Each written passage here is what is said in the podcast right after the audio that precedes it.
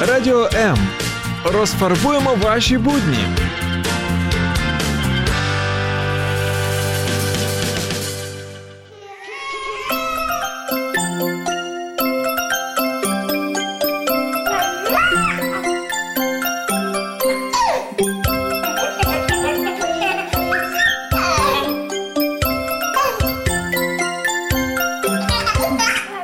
Мамські пристрасті. Як не збожеволіти від щастя, яке зветься діти.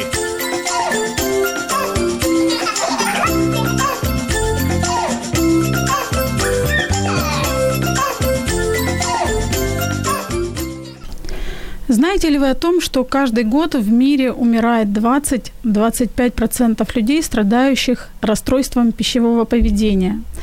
И если вы среди тех родителей, которые уверены, что вас точно не коснется эта проблема, я хочу рассказать еще об одной статистике. Более половины девочек-подростков и почти одна треть мальчиков-подростков использовали в своей жизни нездоровые методы похудения, такие как принятие слабительных и мочегонных средств, голодание, пропуск приемов пищи, вызывание рвоты.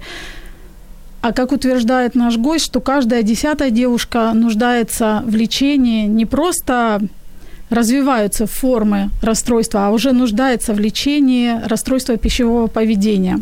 Это программа «Мамские страсти», и сегодня мы поговорим о том, о чем не часто говорят, хотя проблема на самом деле очень насущная и очень актуальная. И я бы даже сказала опасная, потому что приводит к печальным последствиям и даже трагическим. Меня зовут Любовь Гасанова. Сегодня в студии со мной гость, специалист, который умеет вызывать аппетит к жизни. Валерий Патонич. Валерий, здравствуйте. Здравствуйте. Хочу познакомить вас с нашими радиослушателями. Валерий – психотерапевт, руководитель Центра по лечению расстройств пищевого поведения «Реваканда Плюс». Валерий, действительно ли все так опасно и страшно? И такая статистика? Вы знаете, наверное, если лет пять спросили бы об этом, а, когда мы начинали а, запускать проект о популяризации того, что анорексия, булимия есть, а, то тогда все сказали бы, ты что-то придумал, такого не существует, таких больных нету, ну окей, может быть единицы на миллион. Ну, среди моделей, может да. быть, но никак не среди Среди моделей, возможно, шоу-бизнес или, да. или кто-то еще. А сейчас мы видим, что средний возраст заболевания, если раньше был 18 лет, то сейчас это 12 лет. 12 лет, когда уже ребенка нужно э, ложить на стационар, нужно с ребенком заниматься и доставать, грубо говоря, с того света. А, поэтому статистика, она просто удручает. И а, вот вы сказали, каждая десятая девушка, наверное, их даже больше. Просто никто такую статистику не ведет. А, по нашим подсчетам, это около 10% населения страдают расстройством пищевого поведения. Если взять Австралию, то Австралия в этом плане очень прогрессивная страна. А у них, они подсчитали, что первое место по смертности среди женщин занимает именно э, при анорексии. Именно поэтому заболевание. Среди всех причин. Среди всех причин, все верно. Окей, давайте посмотрим немножко шире. Смотрите, первое место в мире по смертности среди всех заболеваний занимает болезни сердца. Верно? Так вот, болезни сердца а, а, а, зачастую чем вызваны? Неправильным питанием, неправильным пищевым поведением. То есть это лишний вес, это переедание, либо наоборот кахексия, истощение, сердечная недостаточность. Понимаете, то есть а, по сути можно сказать, что расстройство пищевого поведения занимает первое место по смертности в мире. Ну, то есть это такая философская позиция не очень радостные перспективы, скажем прямо. Дорогие друзья, я хочу пригласить вас присоединиться к нашей беседе. Вы знаете, что у нас есть номер телефона, по которому вы можете позвонить 0800 30 14 13. Пожалуйста, звоните, задавайте вопросы, которые вас волнуют. Либо же вы можете писать комментарии под стримом на странице Радио М в Фейсбуке и на странице Любовь Гасанова. Я с огромным удовольствием их зачитаю Я думаю, что Валерий ответит на Конечно. вопросы и на комментарии, которые вы будете писать. Среди активных мы, как всегда, будем разыгрывать подарочек. Это чудесная книга, она как раз в тему. Э, книга Алевтины Шавлач «Пампуха» повесть о девочке-подростке, которая каким-то уникальным образом справлялась э, с троллингом своих сверстников, и как ей как у нее это получилось, сможет узнать тот, кто выиграет эту книгу. Поэтому присоединяйтесь, задавайте вопросы, будет интересно. Валерий, вы сказали, что 12 лет. Я читала слушала одно из ваших интервью «Снеданку 1 плюс 1», вы говорили о том, что болезнь молодеет, и сейчас уже 8 лет есть случаи, когда ребенок, ребенок нуждается в лечении. Самый младший клиент, который был у нас на центре, это восьмилетняя девочка, которая страдала анорексией, очистительным, э, очистительный вид. Э, то есть она худела, плюс у нее еще была рвота, то есть она худела с помощью рвоты. Вот, а, и после каждого приема еды она бегала в туалет и очищалась. Но, к сожалению, родители очень часто не замечают симптомов расстройств пищевого поведения, и они думают, что это какая-то, ну, какое-то другое заболевание, это проблема с желудком, это прирастет, это проблема, скажем так, с, а, по поводу гормонов связана, да, то есть эндокринная проблема. И они теряют время. Хотя, с другой стороны, у нас были, иногда попадаются клиенты, к сожалению, они не приезжают в стационар, это для них, к сожалению, а, где детям 3 годика, 4 годика. Вот они приходят и говорят, мой ребенок плохо ест, мой ребенок избирательно ест, мой ребенок не кушает мясо, мой ребенок, например, кушает только одни сладости, или вот мой ребенок кушает только три вида продуктов, и все.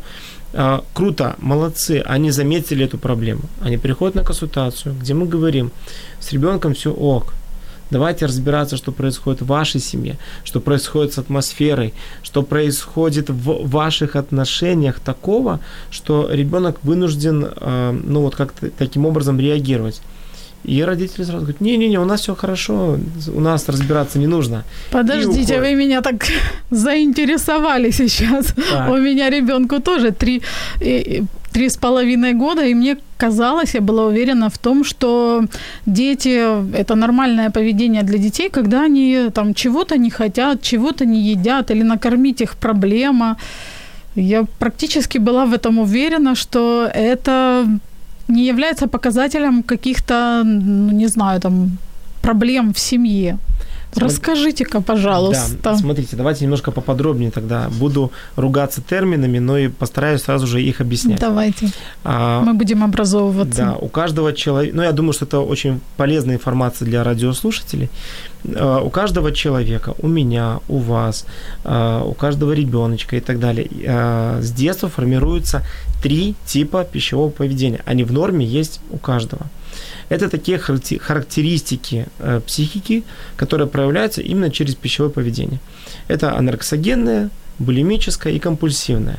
Соответственно, в зависимости от стресса или вот какой ребенок чуть чаще использует, либо какой немножко поддерживается в семье, возможно, тип пищевого поведения, он начинает немножко превалировать.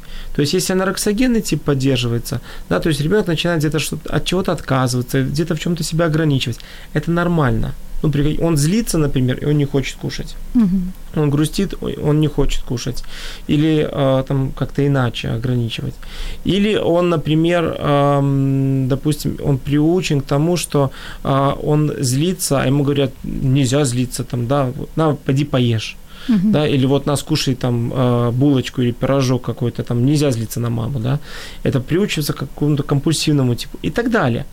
Вот, и если ребенок то есть, э, понимаете, здесь получается, что родитель вовремя не слышит проблему ребенка. И вот если пройдет та грань, когда ребенок начнет свою, свои какие-то проблемы, переживания, свои чувства решать уже э, не, с, не в отношениях с родителями, например, мам, мне грустно, мама взяла, пожалела его, да, а научится это решать с помощью еды, например, он знает, что если мне грустно, я пойду могу там покушать, и я успокоюсь. Или если мне тяжело на душе, я могу пойти там э, покушать, успокоиться. Или э, если э, мне больно, например, да, или меня кто-то обидел, я вообще отказываюсь от еды и убегаю куда-то на улицу или в комнате ребенок закрывается и так далее. То есть если ребенок уже начинает это делать один с помощью еды, то есть такого пищевого поведения, то тогда мы говорим о том, что уже это первые такие вот огоньки, а, зачатки начинающегося, формирующегося расстройства пищевого поведения. То есть, если семья здесь не обратит на это внимание и не поменяет свое отношение к ребенку, то тогда это в будущем приведет к расстройству пищевого поведения. А теперь смотрите, у нас э, семьи сейчас немножко более такие материальные, нам нужно, нам важно выживать, зарабатывать, зарабатывать на образование, потому что раньше же что? Государство давало образование, ну, все это было. Сейчас нам, нам нужно постоянно э, самим зарабатывать, совершенствоваться, чтобы что-то деньги, дать. Деньги, деньги, деньги. Деньги, деньги, деньги, да. И времени на детей нету. А дети сейчас чувственные. Им очень важно это время, им очень важен этот контакт. И, к сожалению, они вот здесь они голодают вот этим. И э, именно из-за этого дефицита какого-то, да, у них отчасти и развивается вот это расстройство пищевого поведения. Особенно если а, ребенком занимаются няни, бабушки или кто-то еще, и родителей подолгу нету дома, или там родители где-то на заработках и так далее. Поэтому даже если родители заняты, хотя бы несколько минут в день можно уделить. Пусть вы за границей, но в телефонном режиме, но хоть как-то. Как вот. дать качественный вот этот вот контакт и качественные взаимоотношения? Первый совет. Если ребенок подходит к вам, значит ему что-то нужно. Значит, его не нужно, а, скажем так, отфутболить и сказать, я устал или что-то еще такое. Его нужно как минимум выслушать как минимум попытаться ему помочь. Даже если у вас нет возможности там как-то его сейчас ответить на его вопрос или э, как-то ему сейчас помочь, потому что вы устали или хотите спать, объясните ему эту причину, чтобы ребенок не чувствовал себя отвергнутым, что как будто бы для его в этой семье нету места. Да? Просто хотя бы, или дайте свой отклик эмоциональный. Мне тоже грустно, что у тебя там машинка сломалась. Или мне тоже жаль, что у тебя там вот э, с той девочкой, например, там вот как. Ну, то есть здесь важно чуть-чуть вот поговорить с ребенком. То есть если ребенок идет, обязательно важно ему ответить. Второй совет – это в том, что важно интересоваться жизнью ребенка. Спросить, как у тебя дела, как ты в садике, с кем ты дружишь, чего еще, ну, ну то есть интересоваться, что тебе нравится, хотя бы немножко побыть с ним. Потому что если этого нет, да, а, хотя родителям кажется, что я интересуюсь, вот кажется, ну что-то спросил, все, я интересуюсь, на неделю хватит. Нет, важно, вот прям каждый день, особенно телесный контакт тут очень важен, какие-то телесные игры, обнимашки, ритуалы ночью, да, где можно там дать поцелуйчик, как-то обнять. Для детей это крайне важно, очень важно. У нас есть вопрос от Марины Максименко. Марина спрашивает, правильно ли я понимаю, что утешительные либо поощрительные сладости для детей – это плохой метод? Конечно. Смотрите, а сейчас бум детского ожирения, детского переедания и так далее. С чем это связано? Потому что а, ребенок еще с самого маленького возраста, полгодика, годик и так далее, у него появляются какие-то импульсы изнутри. Он, а, как ребенок выражает эти импульсы, когда он еще не может говорить, он не может попросить? Он плачет, он плачет, он капризничает и так далее. Что делают родители? А, допустим, родители тревожные, что надо покормить, вдруг он голоден и так далее. Да?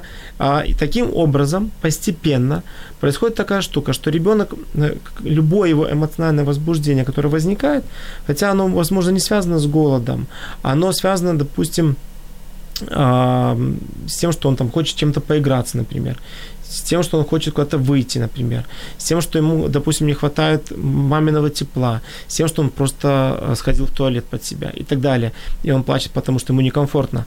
Но зачастую родители, как, он, наверное, наверное, он проголодался, наверное, он проголодался, и начинают его закармливать. А, и это приводит к тому, что ребенок перестает осознавать вот это свое возбуждение.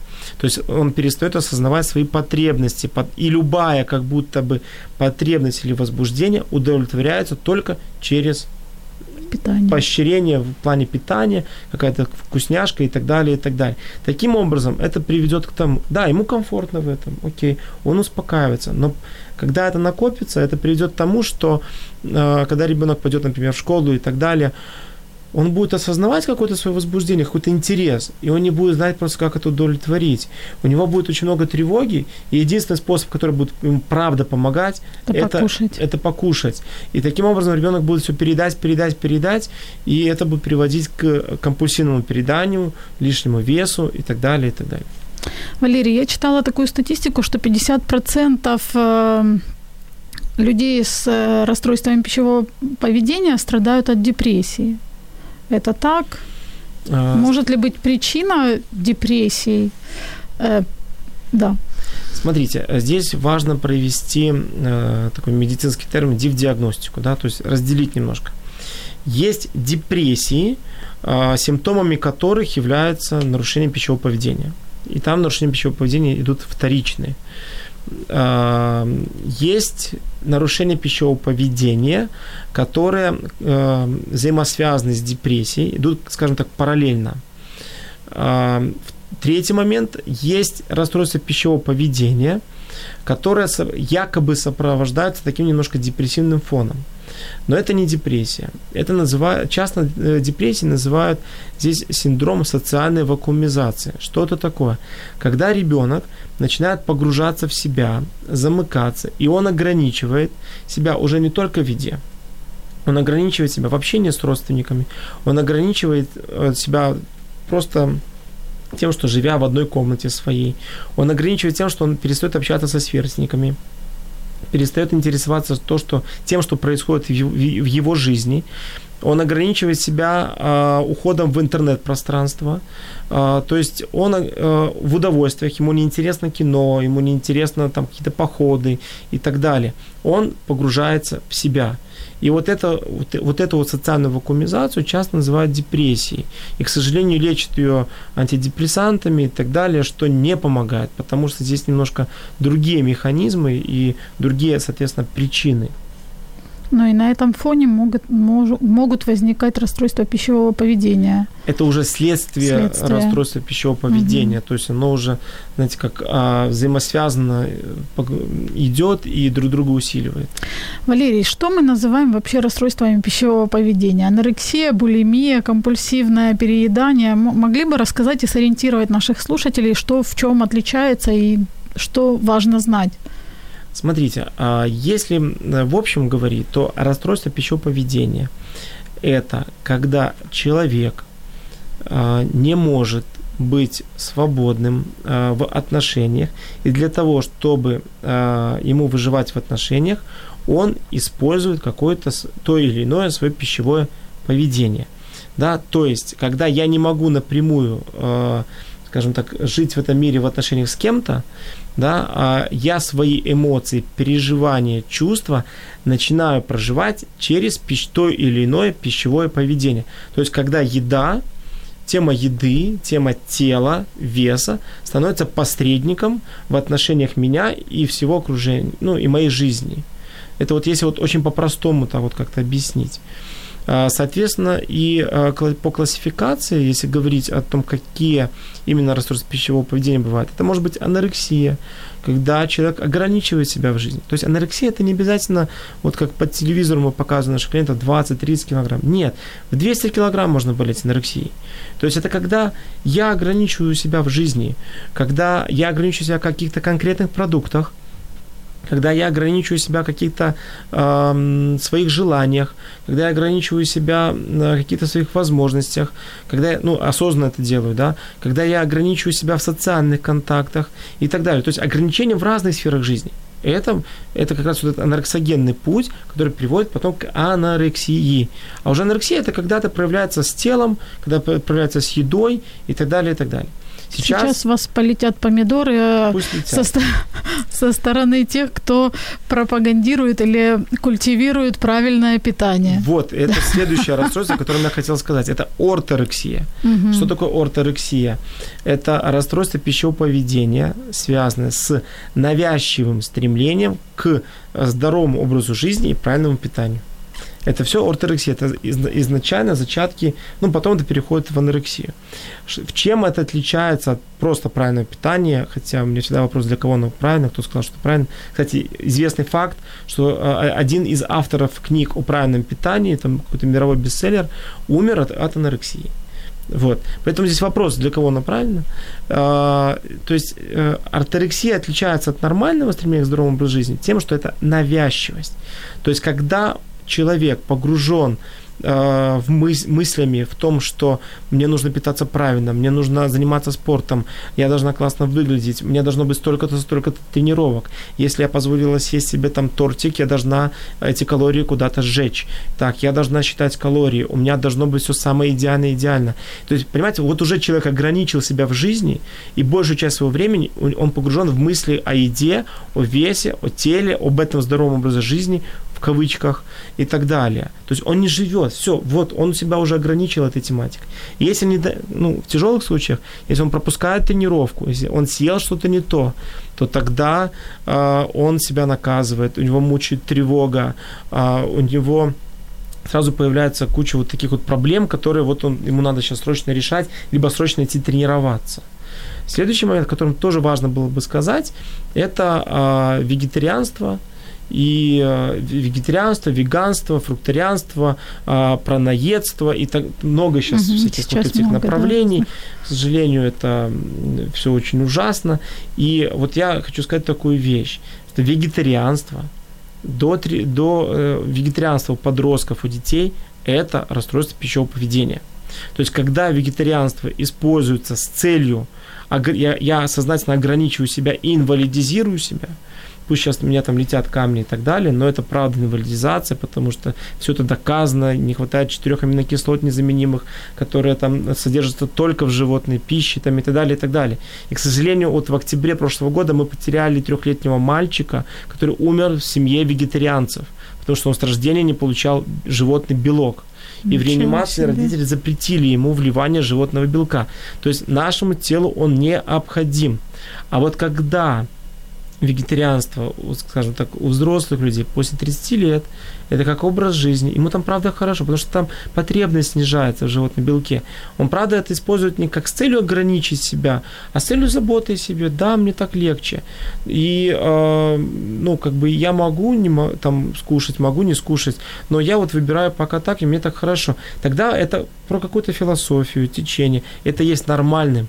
Да, то есть здесь важно понимать разницу, где нормальное – вегетарианство, а где это как расстройство пищевого поведения. Но у детей это сплошь и рядом расстройство пищевого поведения. Чего себя, вы удивили.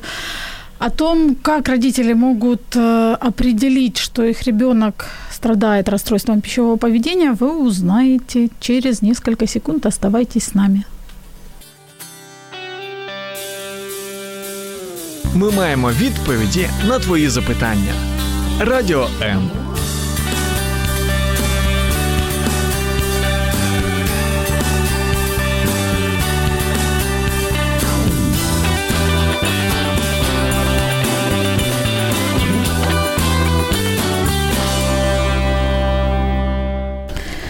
Это программа «Мамские страсти», и сегодня мы говорим о расстройствах пищевого поведения у детей и почему дети страдают от анорексии, булимии, перееданий, ожирений. Что могут сделать родители и как помочь своим детям, и почему нужно начинать с себя. Об этом Валерий Потонич нам рассказывает психотерапевт и руководитель Центра по лечению расстройств пищевого поведения Ревканда Плюс. Валерий, у меня такой вопрос. Дети и вообще люди, страдающие расстройствами пищевого поведения, они осознают, что с ними происходит? Потому что вот глядя особенно на такие достаточно критические случаи, когда ну, видно, что там человек одни кости, скелет, и у меня всегда возникает вопрос, как можно не видеть или не понимать, что, что с тобой происходит. Расскажите, вы, думаю, в курсе Смотрите, здесь это очень сложный вопрос, потому что хоч, хочется сказать, осознают для кого. Дело в том, что клиенты, которые страдают РПП, они ведут такую двойную картину. И а, если у родителя такой есть ребенок, он у него есть у, у этого родителя есть ощущение, что м, мой ребенок уже не тот он какой-то другой, он изменился, он стал другим. А, хотя на самом деле он все тот же. Просто он уже поглощен этой болезнью, он погружен в это состояние, и он, правда, изменен. И все клиенты реально осознают, что с ними происходит. Но... Даже при... маленькие дети, даже восьмилетние. Да, они все все осознают, но э, добиться да, признания их в этом осознавании очень сложно. Почему? Потому что для них этот процесс очень интимный. Я даже когда консультирую вот таких маленьких детей, восьмилетних, там чуть постарше и так далее, я часто прошу родителей выйти, подождать приемной, потому что, ну, сто процентов при родителе ребенок ничего не будет говорить. Он будет давать ту картину, которую он демонстрирует родителю. Но как только родитель выходит, э, там, мы начинаем с ним работать, и он тогда начинает признаваться, говорить, что правда с ним происходит. И, как правило, мало кто из родителей на самом деле знают, что действительно с ним происходило. Ко мне вот буквально э, вчера, да, вчера я делал консультацию, пришла семья, говорит, вот у нас недавно, годик назад, всего лишь появилась эта проблема, там вот она что-то чуть похудела и так далее, вот мы решили к вам обратиться. Ну, я разговариваю потом с ребенком наедине, а там и, и слабительное по 60 таблеток, и вызывание рвоты, и похудение, и, э, ну, там, и желание суицидов, и все на свете – и родители про это, и это уже длится около пяти лет. И роди... Сколько лет ребенку? А, там девочке 17 лет. И родители про это не знали. Понимаете? Поэтому родителям очень важно понимать, что э, и, кстати, родители не знают не потому, что ребенок плохой им не доверяет. Как правило, потому что ребенок, первое, любит родителей – и боится в этом признаться, потому что он боится этим немножко разрушить родителя, да, тем, что, ну как, мама огорчится и так далее, и начнет меня спасать, а мне это не нужно. А второй момент, то, что э, ребенок боится быть обесцененным родителем и отвергнутым, потому что очень часто мои клиенты говорят о том, я ну, как-то говорила маме о том, что у меня есть проблема, она сказала, что, и, и очень часто папам, кстати, говорят, а реакция родителей, что ты есть не можешь, или что ты не можешь э, перестать вызывать рвоту, глупость какая. Или даже иногда бывают такие реакции, что да ладно, я и сам это в детстве делал, делал или делала, ничего переросла, ничего страшного, поэтому давай продолжай. И ребенок такой в шоке, и он вроде не понят и отвергнут, и он не знает, что, что с этим делать. Дальше, да. и, ча- и, у меня есть такие клиенты, которые там приходят на консультацию, либо в Инстаграме, или в Фейсбук пишут э- и говорят, у меня такая проблема. Я говорю, скажи маме. Да я говорила, она сказала, да ну, я на тебя еще буду деньги тратить, или да ну, что-то придумала, быстро взяла, поела, попробуй только сейчас вырвать, или там что-то такое еще сделать. И они говорят, я не знаю, что с этим делать а ребенок, правда, самостоятельно справиться с этим не может. И это миф. Это миф, что самостоятельно можно э, справиться с расстройством пищевого поведения. Я не верю ни одной истории. Я что думаю, что не только ребенок не может, но и взрослый, взрослый тоже. Конечно, никто не может справиться самостоятельно. Это можно э, перейти такую стадию баланса, мы ее называем, там, где уже контролирует, научился жить, она там менее проявляется, но все равно она проявляется. То есть самостоятельно с этим не справиться к сожалению, печально видеть, когда а, клиенты изначально обращаются, допустим, на первичную консультацию, потом говорят, мы сами попробуем. Мы звоним через несколько месяцев там, или полгода, обзваниваем, говорят, ну, мы уже ребенка потеряли. Либо, а, когда обращаются весит там 45-40 килограмм там, и так далее, мы говорим, ну, давайте начинать работать. И они приходят через полгода или через год, а там уже 30 килограмм, предсмертное состояние и так далее, и дети либо умирают, либо им удается помогать и так далее. Но мы говорим, а что вам мешало тогда взять? Мы понадеялись на нее и думали, что мы справимся самостоятельно. Нет, никогда этого не будет, потому что как может ребенок самостоятельно справиться с ситуацией э, в той среде, где он это, этим заболел? Вы хоть одному инфекционисту объясните, что э, там, где я болею каким-то инфекционным заболеванием, да, в этом очаге инфекции, что я могу самостоятельно без препарата вылечиться от инфекции. Он скажет, ты что, бредишь? Логично. Это невозможно, да, да? то есть здесь важно, важен большой комплекс э, ну, мер работы. Валерий, по каким признакам родители могут определить, что у ребенка проблемы, если ребенок, допустим, не говорит ничего? Первое. Ребенок начинает говорить о диетах. Угу. Вообще тему диет Если там нет лишнего веса, э, а если есть лишний вес, то важно обращаться за помощью к профессиональным диетологам. Сейчас тренд диетологии не ограничение питания, а именно под, найти питание, которое подходит к, к организму человека. Не ограничивать ни в коем случае. Раньше ограничивали. Вот. А, когда ребенок начинает задумываться о теле, когда это часто в пубертатном возрасте бывает, когда появляются вторичные половые признаки, и ребенку сложно этот момент проходить, ему сложно принять себя в этом, и он начинает задумываться и тормозить этот процесс. А анорексия – это один из способов затормозить свое взросление отчасти. Вот. А следующий момент, когда ребенок теряет в месяц более чем 5% своего веса от изначальной массы. А, тогда мы должны задуматься о том, что это уже беда. А, и вообще, если ребенок теряет вес, это уже нужно задуматься о том, что есть какая-то патология. А, у девушек, когда идет нарушение менструального цикла, точнее его отсутствие. То есть, если в течение двух месяцев а, происходит отсутствие менструального цикла, важно сходить в первую очередь к гинекологу, где гинеколог должен подтвердить, есть соматическая патология, либо нету соматической патологии. Если там соматически все в порядке, ни в коем случае нельзя назначить гормонотерапию. Некоторые гинекологи э, сразу назначают, и это беда. А, здесь уже тогда важно расспрашивать по поводу пищевого поведения и обращаться к специалисту, который работает с расстройством пищевого поведения. И очень важно спрашивать специалиста, работаете вы или нет. Смотреть, есть ли у него клиенты, были ли случаи излечения. И не у специалиста спрашивать, а искать отзывы. Угу. Потому что сейчас а, рынок на 80% состоит из псевдо-психологов, которые закончили какие-то курсы или там что-то еще, к ним люди да. обращаются, а те ради того, чтобы взять какую-то денежку, они типа помогают. И это потом вызывает у клиента отвращение к помощи, особенно к психологической помощи.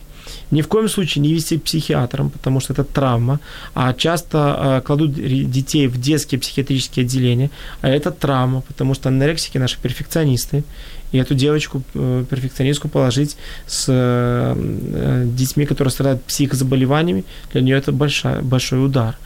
А, следующий момент – это когда ребенок начинает контролировать то, как вы готовите, сколько вы добавляете, например, масла, а, какая еда, то есть начинает, начинает какую-то избирательность в еде. А, когда ребенок после того, как он покушал, вдруг он бежит – в туалет и там проводит 15-20 минут. Скорее всего, он там либо выплевывает еду, скорее всего, он там а, вызывает рвоту и так далее. Вот, и родители могут про это не знать.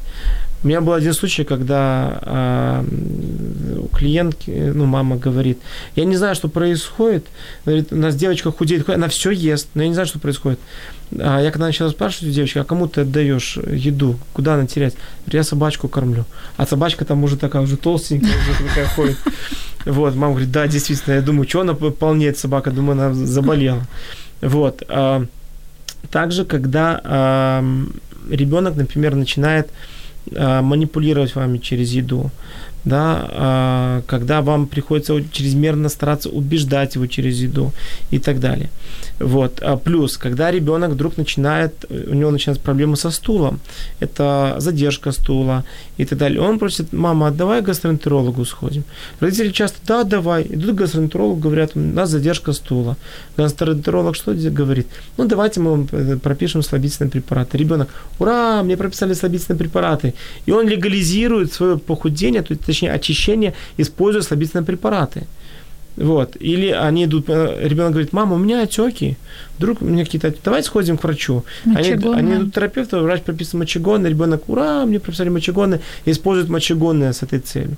У нас были клиенты, которые, была клиентка, которая, это рекорд у нас пока, принимала за сутки 80 таблеток, 80 э, таблеток фуросемида, это мочегонный препарат, и 160 таблеток бисокодила, это слабительный препарат. За сутки? За сутки. Каждые сутки она принимала. Она приезжала к нам, она, когда приехала к нам в центр, у нее было два кулька таких больших, 7 килограммовых, с таблетками, уже такими с блистеров начищенных. Вот, и мы ее в течение месяца только снимали с, с этой дозы. Вот, то есть это, это ужасно. Себе. И часто через врачей, к сожалению, дети манипулируют так родителями, чтобы те вот как-то И здесь очень важно родителям быть внимательным. Если родитель следит за собой, использует какие-то диеты или что-то еще такое, или, не дай бог, сам страдает расстройством пищевого поведения, 100% ребенок будет делать то же самое, особенно если это девочка. 100%. Какие причины могут быть? Вот как раз о причинах. Почему у детей возникает расстройство пищевого поведения? Если сказать более научно, то расстройство пищевого поведения, ну, я вот в самом начале говорил, что у нас все эти есть три типа, которые там mm-hmm. являются нашей формой адаптации при стрессах и так далее. А, и когда клиент фиксируется на одной из форм адаптации, она перерастает уже в расстройство пищевого поведения и так далее. То есть когда? Когда нет контакта. Вот когда нет контакта между, именно чувственного контакта между родителями и ребенком, тогда это возникает. У меня еще есть одна ужасная статистика. Э, из 10 клиентов, семей, вот, э, которые обращаются, наверное, семей 6 – это неполные семьи. Да? И очень часто бывают такие клиенты, где у мамы уже своя семья, у папы своя семья, а ребенок ну, с бабушкой живет от первого брака получается. И он как будто ненужный. И для, и для него э, расстройство, пищевого, поведения является единственной формой выживания вообще, ну, как-то в этом мире и так далее. И поэтому э, отсюда аксиома, что ни один клиент с расстройством пищевого поведения не хочет выздоравливать. А зачем ему? Если это единственная форма ему выжива, его выживания в этом мире и нахождения в этом мире. Зачем ему от нее избавляться? Поэтому он и не хочет. И когда родитель ведет ее к специалисту, Ребенок говорит, я не хочу. И здесь я ребенка очень хорошо понимаю. А как? Мне что, надо от этого избавляться и возвращаться в семью, в которой эта форма появилась? Нет, он не хочет этого делать. Поэтому мы говорим о том, что если мы видим э, изначально зачатки расстройства пищевого поведения или уже сформировавшиеся расстройства поведения, здесь важно подходить комплексно. И реб... когда ребенок проходит терапию свою, и семья в том числе. Если семья не работает, 100% мы не сможем помочь. А возможно ли вообще помочь ребенку, который не хочет? Да, можно помочь всем абсолютно. Нет такого, что не, не хочу, или нет такого, что ты сам. А, ре, меня, знаете, за годы практики у меня такое впечатление сложилось. Не ребенок не хочет, у, родитель не хочет, или родителю это невыгодно. Даже если не хочет, можно помогать. С чего начать? Начать с того, чтобы родители пришли. Мама, папа, чтобы пришли. И с них начать. Чтобы, и когда э, благодаря терапии семейных родителей начинает между ними что-то происходить, меняться, улучшается атмосфера семьи, ребенок начинает думать, а что это происходит? Что-то не, не так, как раньше. Что-то изменилось, что, Что-то да? такое изменилось. А потом родитель как-то вот, э, он меняет свое отношение к ребенку, он понимает свои ошибки немножко. А, ребенок начинает так приглашаться. Я тоже, вот, у него появляется такая надежда, я тоже хочу. И тогда ему говорят, ну, пойдем с нами, псих, психотерапевт. И ребенок идет, и окей. У меня так уже очень много излечилось. Но, к сожалению, мы знаем случаи, когда есть клиенты, скажем, которые а, хронические, которые давно находились там, которые уже помимо а, анорексии или булимии, у них присоединяется еще алкоголь, наркотики, это уже есть такое заболевание, как дранкорексия, такое расстройство, пищев... Э, такое расстройство пищевого поведения, где они уже потеряли всю надежду, и они, правда, уже смирились с тем, что они будут так жить, и тогда им помогать крайне сложно. Можно, но это очень долго, крайне сложно, и это годы терапии, причем стационарной. Валерий, вот вы говорите о том, что родители, в принципе, взаимосвязь с родителями и контакт с родителями одна из основных причин. Но нельзя же, наверное, откидывать и социум, и влияние сверстников, подростков, культивирование вот худобы, что это красиво, что так модно. Журналов у нас подростковых тоже множество, которые открываешь, и там все такие очень без единого жирка и отфотошопленные, угу. прекрасные и идеальные. Как с этим быть? Смотрите, на самом деле мода э, сделала гораздо больше в борьбе с э, анорексией, чем, э, допустим, какое-то Министерство здравоохранения. Так. да, потому что приняты законы, приняты стандарты, приняты там э, вот э, сейчас, допустим, запрещено использовать Photoshop, если там Photoshop важно, что писали, что снимок отфотошоплен, да, или э, у меня очень много моделей, мировых моделей клиентов, которые, э, ну, говорят, что вот мы не проходим, потому что у нас анорек, ну, анорексогенного вида, нам нужно там поправиться, например, угу. и они приходят в терапию для того, чтобы как-то с этим бороться. Однако здесь есть вторая, конечно, медаль, то, что они уходят в булимический процесс, да, то есть они потом кушают, вызывают рвоту и так далее, о котором здесь э, сложнее это проконтролировать, но благодаря тому, по крайней мере, что хотя бы одна грань у нас защищена, что они не входят в анорексию, э, они чуть чаще стали обращаться за помощью к психотерапевтам. Второй момент – это в том, что э, все-таки семья, я считаю, первое место имеет, потому что, э, смотрите, даже если э, там на меня идет влияние моды, журналов, там чего-то еще, но если меня в семье, безусловно, принимают, ну, то мое, то мнение папы, мамы гораздо важнее, чем то, что написано в журнале. Или, по крайней мере, там, если в школе даже кто-то обозвал, а папа говорит, да нет, у меня самое прекрасное и так далее. Ребенок останется с родительским мнением. Но, к сожалению, у нас родители часто, вот ты у меня помпуха, вот ты у меня тослит, вот тебе нужно похудеть, да, смотри, скоро в дверь не пролезешь. И начинают прикалываться над своими детьми в этом плане. Или да? наоборот говорят, шкет, там ты такой худой вообще. Абсолютно верно. И это, это цепляет, потому что родители, это слово родителя, это очень много тонн весит для, для ребенка. Вот, поэтому, э, однако, идет еще влияние других родительских фигур. Это если мы говорим про социум. Э, наверное, каждая четвертая клиентка нашего центра, и вообще каждая четвертая моя клиентка, это те дети, которые занимаются танцы, аэробика, акробатика, гимнастика, а, вот фигурное катание, ну, тут такие вот Там, где спорта. тренер может сказать, что ты поправилась. Абсолютно верно. Так ладно сказать, что ты поправилась. Когда на гимнастике или аэробике или акробатике прилюдно ставят весы. А, вот мне клиент рассказывает, мне тренер прилюдно поставил весы. Все сказали, что я жирная. Показывали пальцем, мне поставили в угол и говорили, эта жируха будет стоять в углу. Жесть. И вот такому насилию подвергаются дети на тренировках. Да, есть прекрасные тренера, но есть и такие. И поэтому такие трени... и, и, и ребенок бежит к маме говорит, мама, мне тренер, представляешь, что было? Родитель звонит э, тренеру, а объясняет как-то по-своему, аргументирует, как это важно было, например, и так далее. И говорит, ну тренер же правильно сделала, смотри, ну тебе правда нужно похудеть, потому что тебе, ты лучше бы делала бы какие-то элементы и так далее. И здесь ребенок чувствует предательство от родителя и все, у него крах, у него беда, и он уходит в эту анорексию, например, или в булимию. Поэтому я почему говорю, что если ребенок идет к родителю, выслушать очень, очень важно, потому что, может быть, там очень важную информацию. Следующая ужасная статистика, что каждый, буквально второй, третий клиент у нас, это клиент, который пережил либо сексуальное насилие в детстве, либо подростковости, либо психоэмоциональное насилие. Как правило, это от близких людей. Дяди, там какие-то родственники там близкие и так далее. Это люди, которые пережили немножко насилия.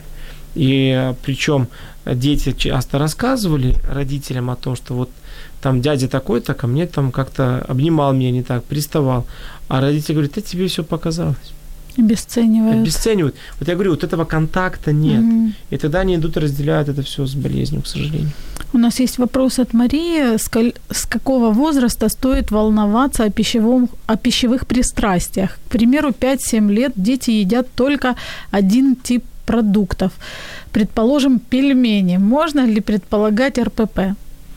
А, смотрите, ну, грубо говоря, до лет, а, обычно средний возраст формирования рассудка пищевого поведения – это а, лет, скажем так, 8-10 когда мы говорим о том, что уже может сформироваться рассудок пищевого поведения. До этого идет такой процесс который э, при неблагоприятных условиях либо приведет к тому, что появится расстройство пищевого поведения, либо не приведет, если э, начнутся какие-то другие контрмеры, да, и, которые благоприятно скажутся для ребенка. Если ваш ребенок ограничивает себя и кушает только одни пельмени, то, скорее всего, какой-то ограничительный образ э, жизни он уже немножко выстраивает. И тогда здесь важно, может быть, вам подумать, как разнообразить не пищевое поведение его, а как разнообразить немножко его жизнь, ваши отношения, да, ваше отношение к ребенку как можно еще разнообразить, что-то добавить, может быть, как-то с другой стороны подойти, творческой, или, а, ну, как-то поговорить с ним не о еде, а о чем-то другом, да, то есть вот чуть-чуть выйти за рамки этого ограничения. Но для начала нужно осознать, что, в чем, возможно, проявляется какое-то ограничение в семье. Либо очень часто избирательность в продуктах и остановка на каких-то одних может быть как э, симптом невыражения агрессии. То есть это когда проявляется витальная агрессия, он, она замыкается в себе, и э, за счет того, что ограничиваются продукты, это процесс бессознательный, за, за счет того, что я ограничиваю себя в каких-то продуктах или там на блюдах, э, таким образом я проявляю агрессию к себе. Поэтому, если, возможно, в вашей семье не легализованная агрессия, то есть нельзя злиться, нельзя раздражаться друг на друга, или получается какой-то пинг-понг, я злюсь, а другой мне отвечает тоже злостью, да, то есть не принимается, не спрашивают, а чего ты, может, я что-то неправильно делаю, там, и так далее. То есть нет разговоров об агрессии, агрессии, о злости, она затыкается, например, нельзя на родителей злиться, угу. или что ты делаешь, так некрасиво, как ты себя ведешь, и так далее, то это может проявляться именно вот в таких ограничениях, о которых вот вы говорите. Валерий, но а, смотрите, бывает же, вот вы говорите о том, что ожирение одна из самых тоже достаточно серьезных проблем среди детей. Ну, как тогда с ребенком говорить, например, о теле, если, допустим, ну, ему там надо похудеть в связи с тем, что избыточный вес? Чтобы не травмировать ребенка. Не нужно здесь вообще говорить о теле. Угу. А, смотрите, а, лишний вес, с чем он связан? Это одна из причин, э, я уже говорил в самом начале, как формируется, но одна из таких потребностей ребенка это стремление к бесчувственности. То есть он, ему тяжело чувствовать какие-то его боли, какие-то переживания, которые есть внутри. Поэтому он их ну, так как-то заедает, там, э, накапливает себе. Поэтому здесь родителю важно что? Немножко э, стараться уделять время ребенку разговорам о чувствах. Э, скорее всего, ребенок это не умеет делать. Он будет не понимать, что, что вы от него просите, либо ему это будет больно. Например, он начинает плакать где-то, начинает где-то злиться. А э, основные чувства, которые накапливаются при лишнем весе, это обида, злость и обесценивание. Вот. Э, и чувство вины еще бывает. А, поэтому здесь важно, может быть, через себя, через какой-то свой пример, там, своего самораскрытия, как-то э, свои, свое какое-то признание в каких-то своих чувствах. Вот, то есть такие вот разговоры с ребенком выстраивать, таким образом приглашая его в это. И вы увидите, он начнет немножко это разделять, возможно, с вами, и у него просто уйдет потребность заедать, переедать, и он, у него появится потребность заботиться о себе, и он, увидите, сам похудеет. Правильно я понимаю, что фактически ключ завязан на взаимоотношениях. То есть, если у ребенка наблюдаются какие-то расстройства пищевого поведения, то родителям нужно что-то думать о том, как изменить взаимоотношения с ребенком. Абсолютно верно. У нас остается Одна минута, Валерий. Быстро время пролетело. Быстро пролетело. Что вы можете пожелать нашим слушателям?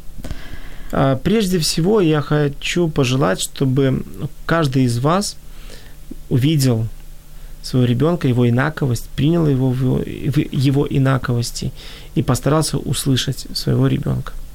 Спасибо большое. Я хочу напомнить, что сегодня у нас был Валерий Патонич, психотерапевт руководитель Центра по лечению расстройства пищевого поведения Риваканда Плюс. Друзья, если у вас есть вопросы, вы можете найти Валерия в Фейсбуке. Сдаю вам явки и пароли. Вот, задать ему лично вопросы. Думаю, что Валерий ответит. Конечно. Благодарна всем, кто коментував. І от Анна пише вдогонку нам коментарі: Вау, я теж дуже багато не їм взагалі продуктів, а це внутрішня агресія. Дуже дякую. Спасибо. Конструктивно, понятно и доходчиво. Спасибо за эфир. Спасибо, Валерий, что были с нами. Спасибо, Спасибо. за ваши понятные ответы. Друзья, мы после эфира разыграем книгу среди тех, кто был активный, и вы узнаете, выложим видео в Фейсбуке, и вы через него узнаете, кто же, кто же получит книгу Пампуха Алевтины Шавлач. Будьте здоровы, будьте в контакте со своими детьми, Услышимся в следующий четверг. Пока-пока. До свидания.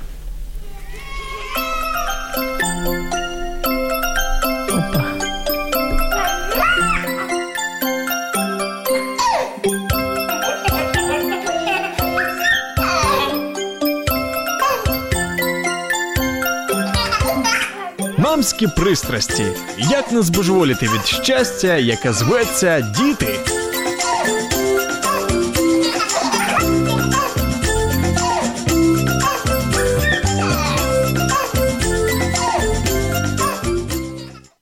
Якщо вас зацікавила тема передачі або у вас виникло запитання до гостя, пишіть нам radio.m.ua Радіо М. Про життя серйозно та з гумором.